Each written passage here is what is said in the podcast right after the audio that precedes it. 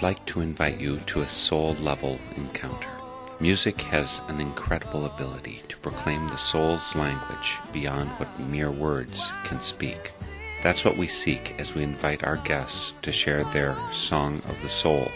You will hear the music that has charted the steps of their spiritual journey, that has provided a touchstone in the soul's dark night and sung the heart's awe and joy when come to the light. Over the next hour, you will be a witness and companion to our guest's spiritual path and sacred testimony. Welcome to Song of the Soul. Giving shelter. Follow your heart, love will find you. Truth will unbind you. Seek out a song of the soul and receive this song. Today, for Song of the Soul, we'll be visiting with John Sheldon, an English native taking part in a nationwide gathering of Quakers held this year in Rhode Island. Often, my guests are sharing their own music, but John's career and passion in music has been mostly in teaching, leading, and conducting music, and so he'll be drawing from the vast stores of the musical passions that run so deep in his veins. John is on site for the week long Friends General Conference gathering to train and conduct a choir performance of The Fire and the Hammer, of which we'll have a brief taste later on. John Sheldon joins us today in Kingston, Rhode Island, before a live audience. Thank you so much for joining me for Song of the Soul. Oh, it's a great pleasure to be here. Thanks for asking me, Mark. Have you been in the U.S. often? You know, do you hop back and forth across the pond, or do you mainly stay on location over in the UK? Well, hopping back and forth would be putting it a bit strongly, but I've been to the US quite a few times, uh, but mostly based in the UK. Now, I know that uh, a year or so ago for New England Yearly Meeting, you came in and you did you do the same thing, training a choir and getting them up and going? That's right. What do you do for your full time job? What or what have you done? I guess. Well, yes, have is probably right in terms of full time. I've been a music teacher in school for most of my life. I worked for five years at Woodbrooke, the Quaker Study Centre in England, and since then I've trained as a massage therapist and I do quite a lot of, well, I do a lot of massage work. I take opportunities that I can to sing with people and especially with friends. So, if you get together with a group of people to sing, what kind of music are you likely to pick out? I mean, is it an old English ballad or is it something classical or what's your taste?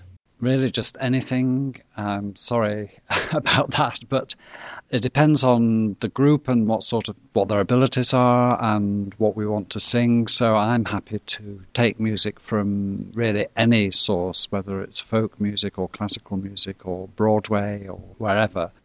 I'm classically trained, and so most of my musical passions are, lie in that area. But I'm very open to other sorts of music and really love lots of music. And you play some instruments or have played? Mm, yeah, I play the piano and the harpsichord. I don't suppose there's any recordings of you out there playing them. I don't think so. Not, no, no, not that are publicly available, certainly.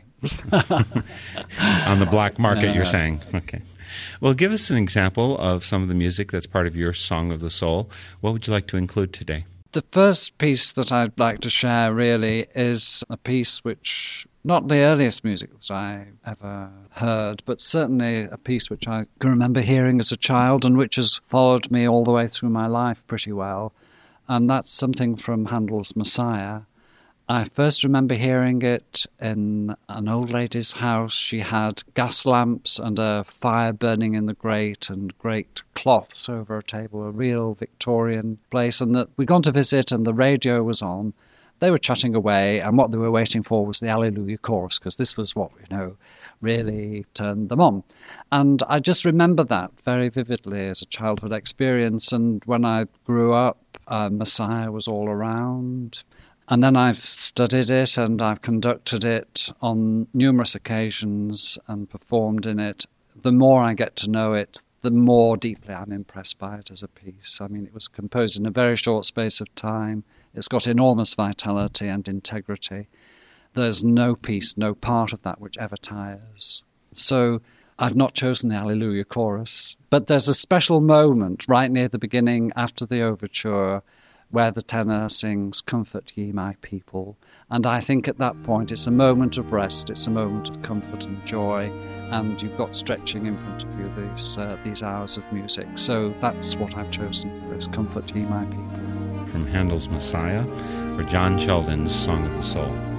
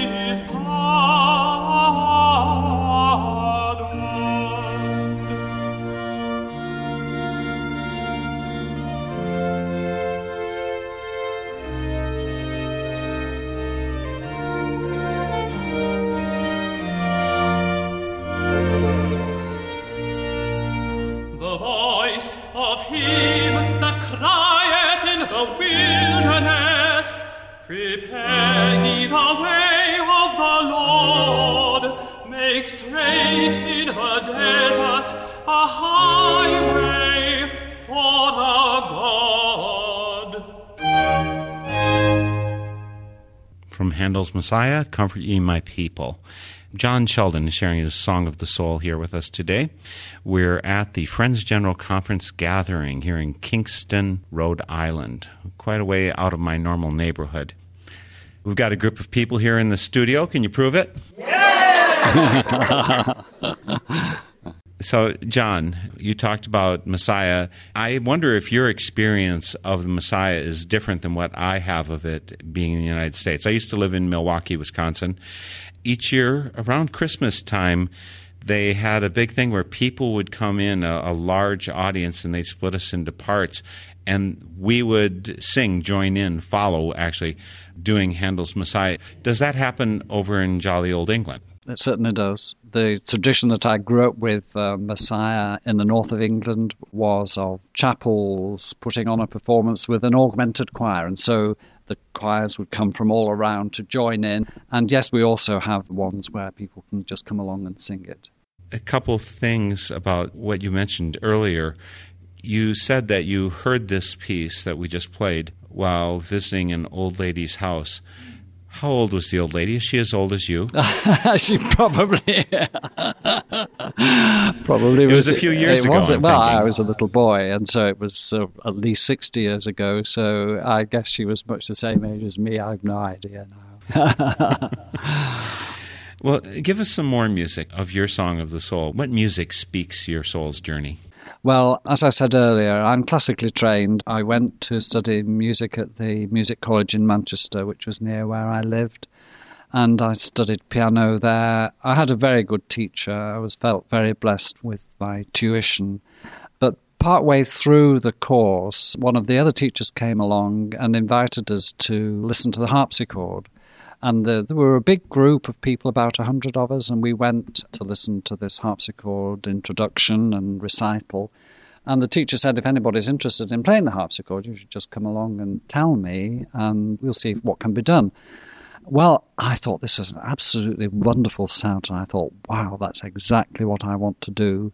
And I delayed a little for some reason. I eventually I crept up to the teacher and said, I'd, I suppose you're booked up now, but I'd really love to do this. And he said, No, nobody else has come along, and you're, you know, we can make it possible for you to learn the harpsichord. So I did, but I mean, it taught me as a music teacher how certain sounds and resonances speak to some people and not to others. And that sound had grabbed me, but not 99 other musicians who were in the room as well. So I've been very lucky to have a harpsichord, and I really love Jean Philippe Rameau, and I've chosen well, three pieces, three short pieces from suite of his. Uh, they're two rigaudons and tambourin, and they're pieces that I play. and they're full of life and energy. They're all three dances, and there's plenty of spirit in these pieces, I think.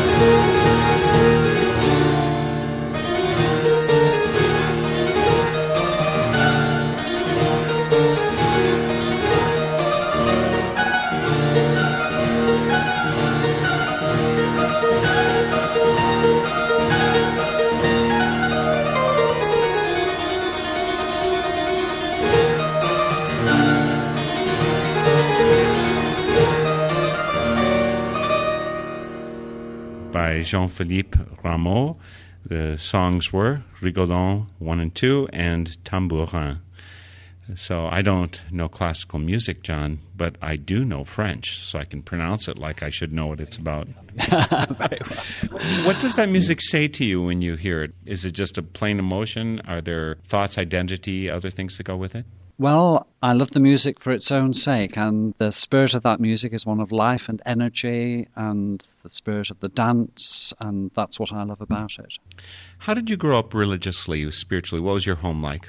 My parents were agnostic. They sent me to Sunday school, the Methodist Sunday school. Do those go together, being agnostic and going to Methodist Sunday school? They sent me there. It was, I think, and I don't think I'm the only child who was sent to Sunday school so that the parents could have a quiet Sunday afternoon.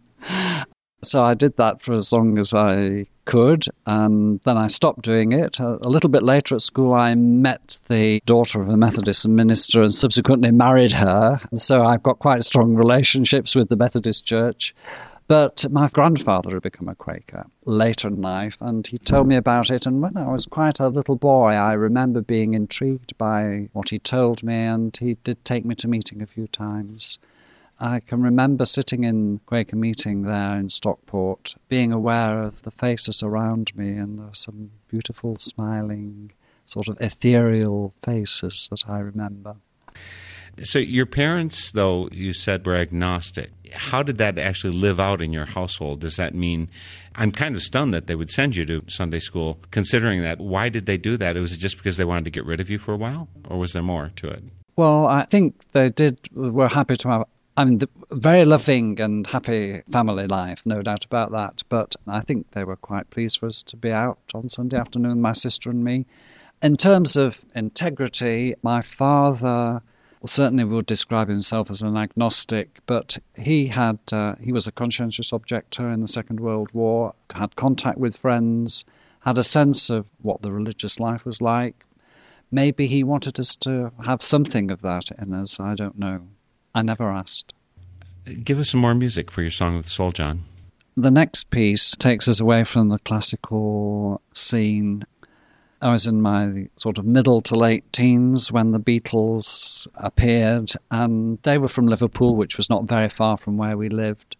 I had listened to popular music and thought it was pretty dross, you know, because I was a bit of a classical snob. I can tell you about that. As a precocious teenager, I didn't go for much popular music, but I listened to the Beatles and I was amazed. I thought that their music was, it really took hold of me. Every new piece was different from the pieces that had gone before. I was just bowled over by them. So I've chosen the number which finishes the second side of Abbey Road, if you know what a side is in uh, with an LP. and that's I want you. She's so heavy. There's very little meaning in the words I want you, but the reason I've chosen this piece is because I just think it's so groovy. uh, and I mean, it's a very long piece actually. We're starting it part way through, the end is a typical Beatles end in the in the sense that you just don't know what's going to happen. It goes on and on and on and on with constantly repeated variations, and then suddenly it stops.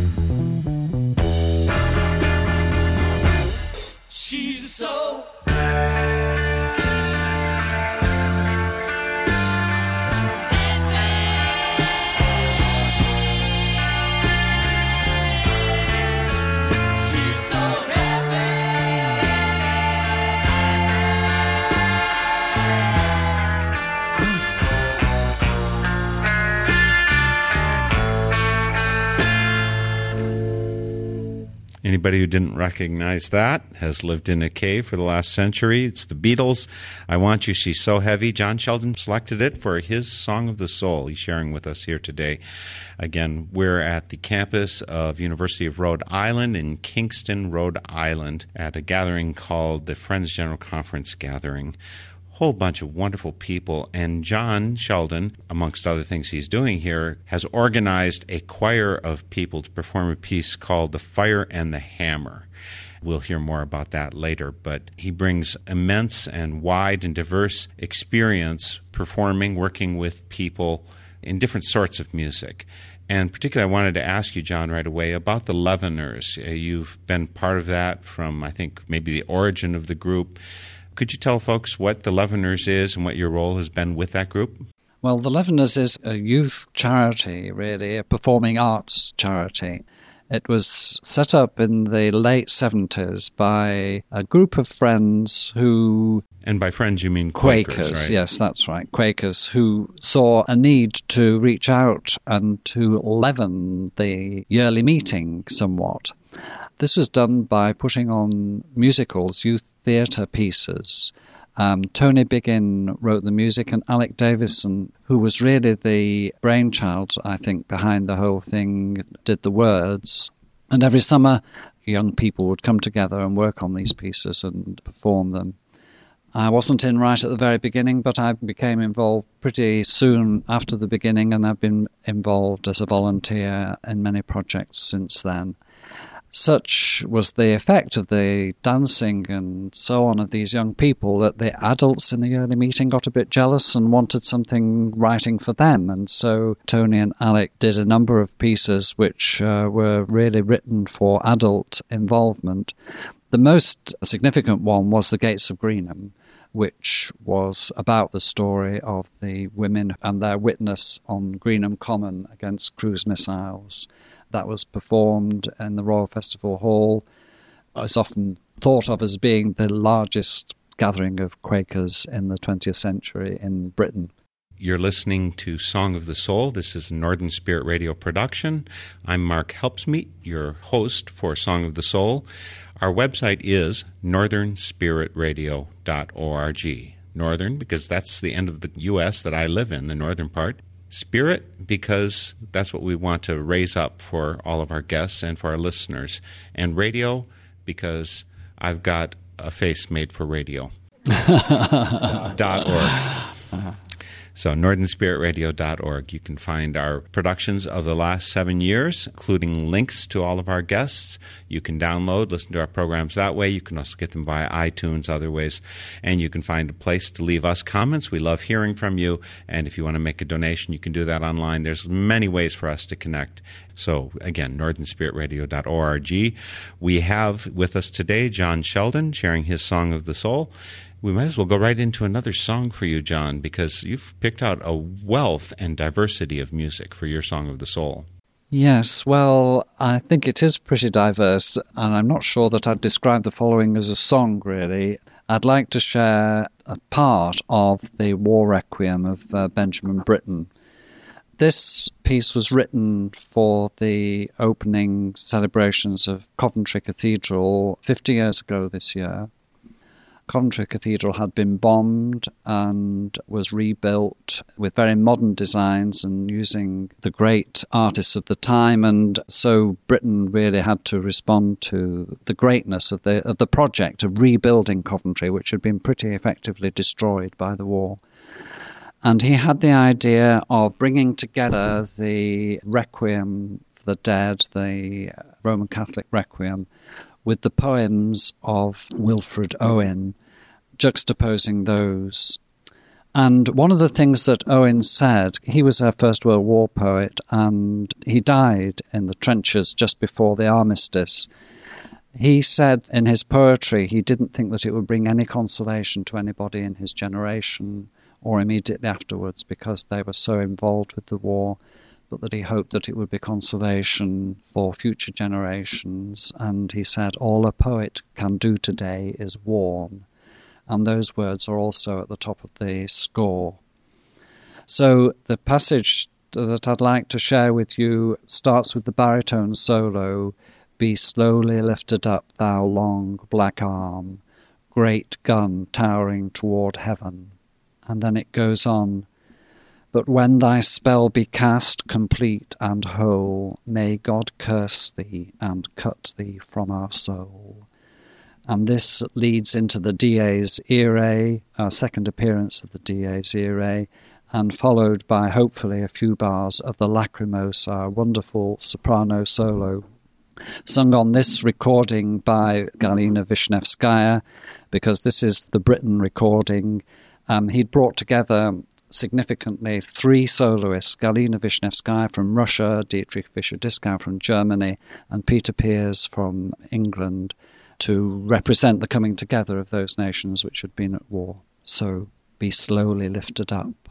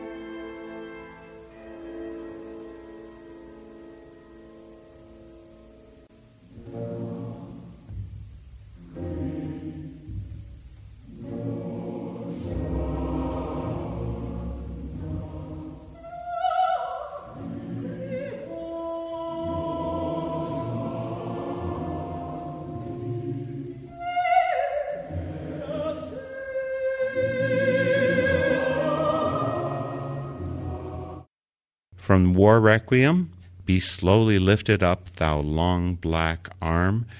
It's written by Benjamin Britten. You mentioned that your father was a conscientious hmm. objector. Because you're connected with Quakers now, I assume that you're fairly close to that same ideal.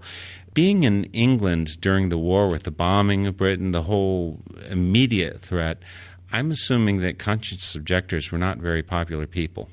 That's right. And I know that my father, who became a, a local councillor and did a fair amount of local work, often carried with him the idea that people were uncomfortable that he'd been a conscientious objector. However, he carried himself with considerable integrity, and the people that he met and dealt with all respected him and and loved him really. Have you written a lot of music or any music or some music? Is it always as a conductor or as a person who's playing the music that you've had the role, or is there music that is, you know, has John Sheldon's name on it? I've written some music. It's really been used mostly in school or for groups that I've been leading. Uh, none of it's published, and I enjoy the act of writing, but I'm mostly involved with performing let's share some more music for your Song of the Soul, John. So we're down to some more popular music now. I mentioned earlier that I met and married the daughter of the local Methodist minister. We went to school together. We got married and we went for our honeymoon to Austria. I'm not a romantic person, I think, particularly, and the idea of having a, a song, our, our song, was uh, not the sort of thing which appealed to me particularly.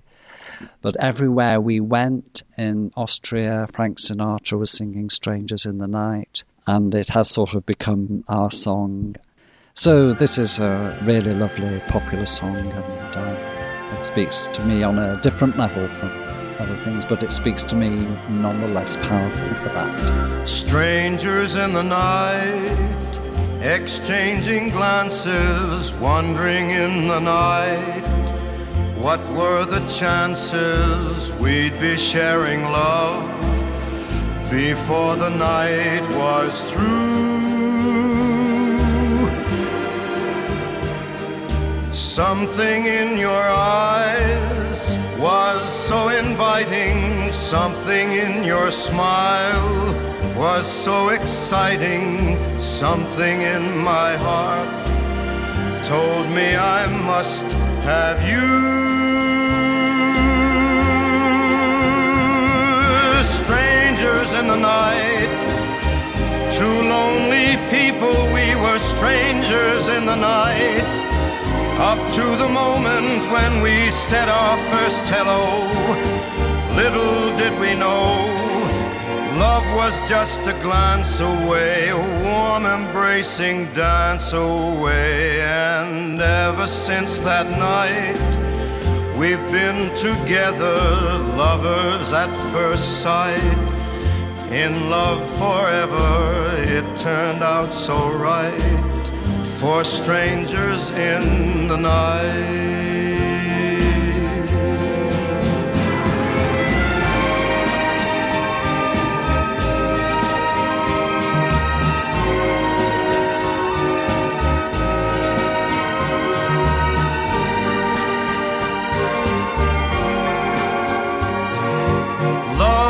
Just a glance away, a warm embracing dance away. Ever since that night, we've been together, lovers at first sight. In love forever, it turned out so right for strangers in the night.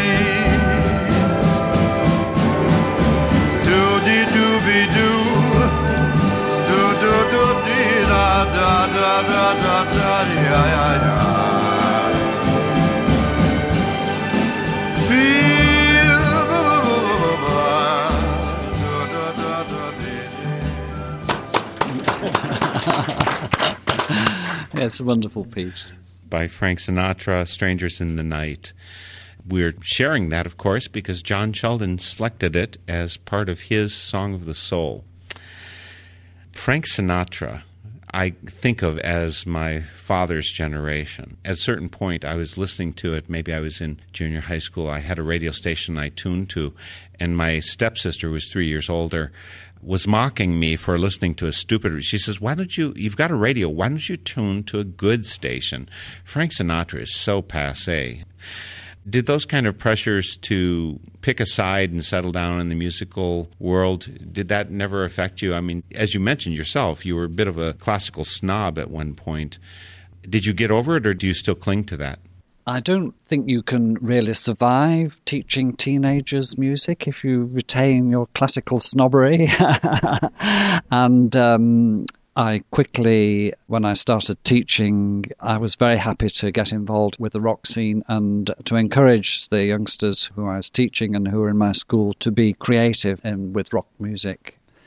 So that's important to me as well, very much so we haven't got a tremendous amount of time ahead of us, so I think we're going to keep going on your music. What's next for your Song of the Soul? The next one is from The Fire and the Hammer, which we'll be performing later as part of this gathering. It's with music by Tony Biggin and words by Alec Davison. And I've chosen Wait on the World. George Fox was an extraordinary man in so many ways, but he really saw in the way this song is written. It talks about we're in covenant with creation and there is a unity through all things. And then it says later, but it is broke with excess and greed.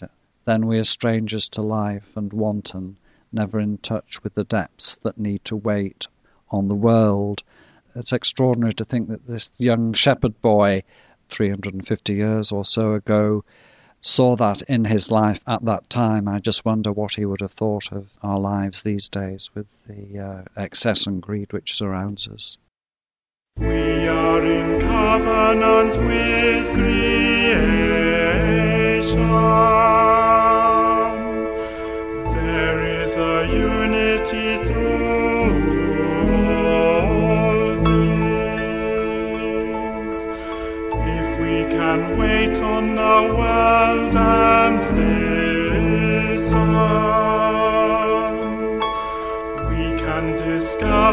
What silence brings. Keeping that bond and the world sustains us. But it is broke with excess and greed when we are strangers to life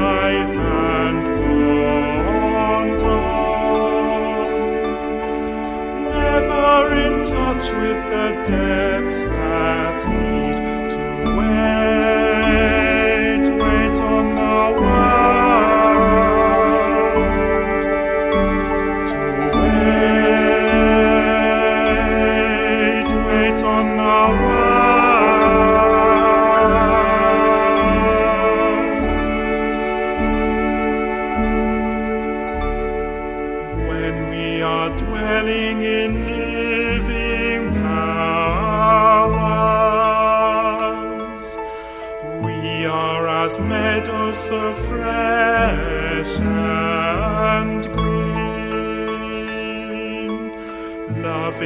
Lovingness flows on us like the showers. Lilies and roses come sweet and clean. Each of us needs to attend his calling. Labor with love in the fields conscience or reaping harvest, chosen to plow or to break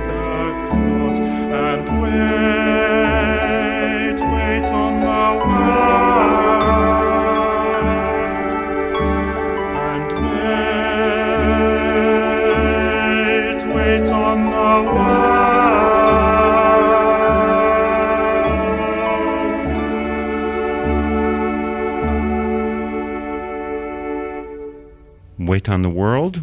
It's from The Fire and the Hammer, music by Tony Biggin, and words by Alec Davison. And this is for John Sheldon's Song of the Soul.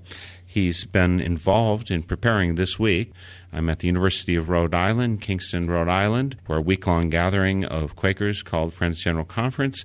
He's been organizing a choir that's going to perform in a few more days. And so that must be a, a nerve wracking, or maybe it's energizing, or you've done it a number of times. Trying to get together this raw material into a performing choir in less than a week. Are you just um, the man of steel that you can do this? Oh, absolutely.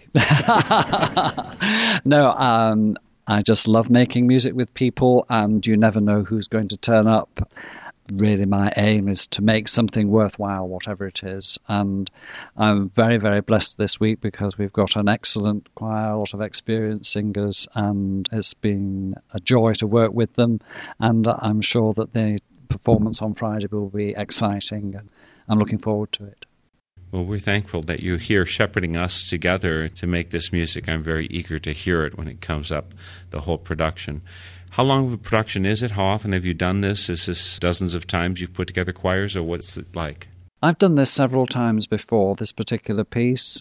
It lasts for about 90 minutes altogether. It's got um, narration in it as well as music, much of the words from George Fox. And it tells the story of his early life up to the point when he saw great people to be gathered from Pendle Hill. And for those listeners out there who have no idea who George Fox is, he's I guess you'd say, the founder of the Religious Society of Friends, also known as Quakers.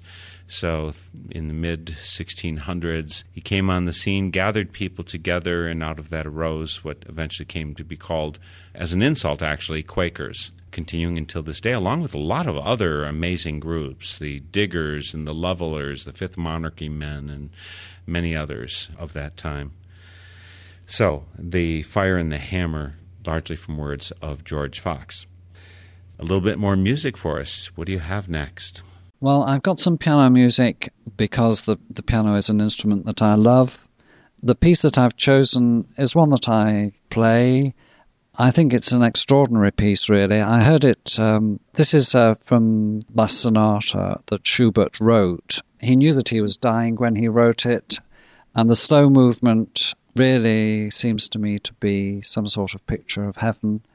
I heard this particular recording on the radio a few months ago, and I was just bowled over by it. It's by Stephen Kovacevich, who I knew when he was a young man as Stephen Bishop.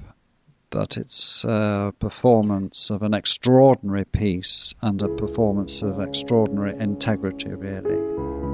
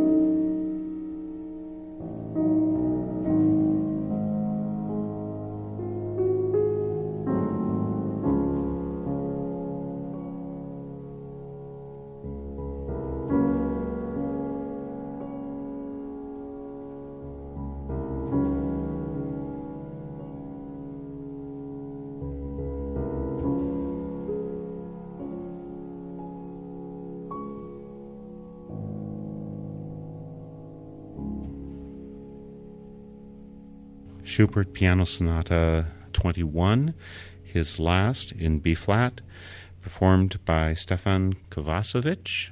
How's that? I think so.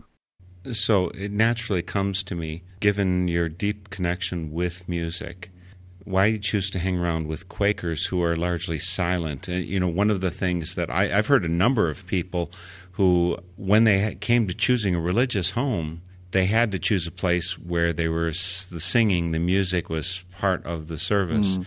Is that a desert for you? Because we go into an hour where there's no music happening? Isn't there?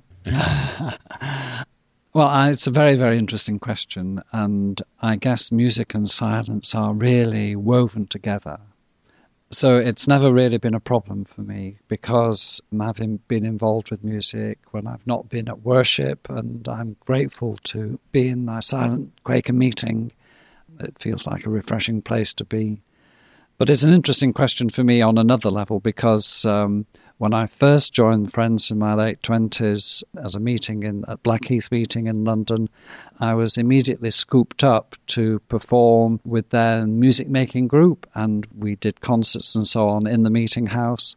And actually it was music which brought me together into the community of friends in a way just as other friends may have been doing the gardening or I don't know what other you know the Quakers are well known for having a lot of committees well, it was music which uh, involved me there, and I've always, throughout my Quaker life, been involved with Quaker music making. That's why it's an interesting question. We've got time for just one last song, John. How can we finish off your Song of the Soul? Well, sometimes people ask me, as you tried to earlier on, who my favorite composer is, and I always resist that. But there is one composer who has had a knack over and over again over the years of suddenly grasping me by the throat and making me cry because he speaks so directly to me, and that's Beethoven. I first got to know him when I was a teenager and struggled with the Ninth Symphony. People in my family were listening to this music and thinking it was wonderful, and I couldn't hear anything at all, but I determined to try and understand it, and I did. And I would like to have shared some of the Ninth Symphony, but in the end, I'm going to share part of the Seventh Symphony, partly because I've got a recording of Bernstein conducting this Bernstein was at Tanglewood in 1990 when we were there, and we had heard him in a concert just a few days before, and we had it was a wonderful experience. But then we were moving on, and then a few days later, he gave this concert with music by Britten and the Seventh Symphony of Beethoven, and it was his last musical performance. And so, this is the very last part of the symphony, the end of the symphony and you know is an amazing way for somebody to finish their career. But far more than that is the Beethoven actually in it, because Beethoven, as you know, struggled. He was deaf at a relatively early age, and certainly when he wrote this music. And it's a wonderfully joyous piece, but just before the end, where I hope we shall pick it up, he goes back down into those depths and he explores, and it feels as though he's in a labyrinth. And how is he going to break out? And eventually, it does break out into the final wonderful dance, which is the main theme of the last movement. So, this piece is so typical of Beethoven. It just tells us what it's like to be a human being and alive, and the desperate times that we go through, but the sheer joy and exuberance which is there waiting for us if we can only just grasp it. Thank you so much for joining us, John.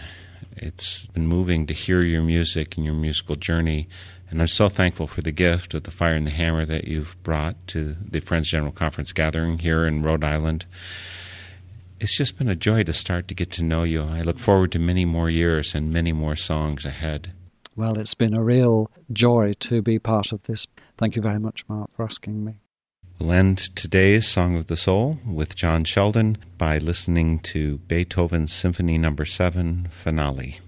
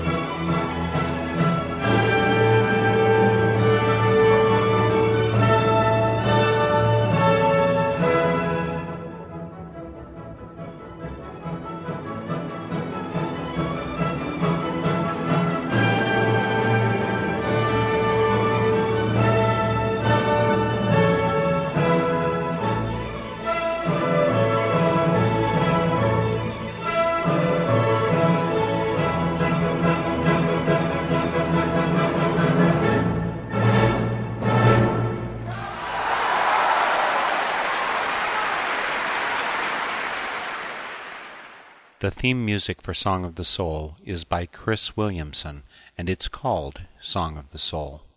My name is Mark Helpsmeet, and this is a Northern Spirit Radio production. You can listen to this program again, track down the list of songs included, and a whole lot more on my website, northernspiritradio.org. And I invite you to share your Song of the Soul with my listeners. Just contact me via my website. And please, join me weekly for Song of the Soul. You can be happy. Let in the light, it will heal you. And you can feel you and sing out a song of the soul.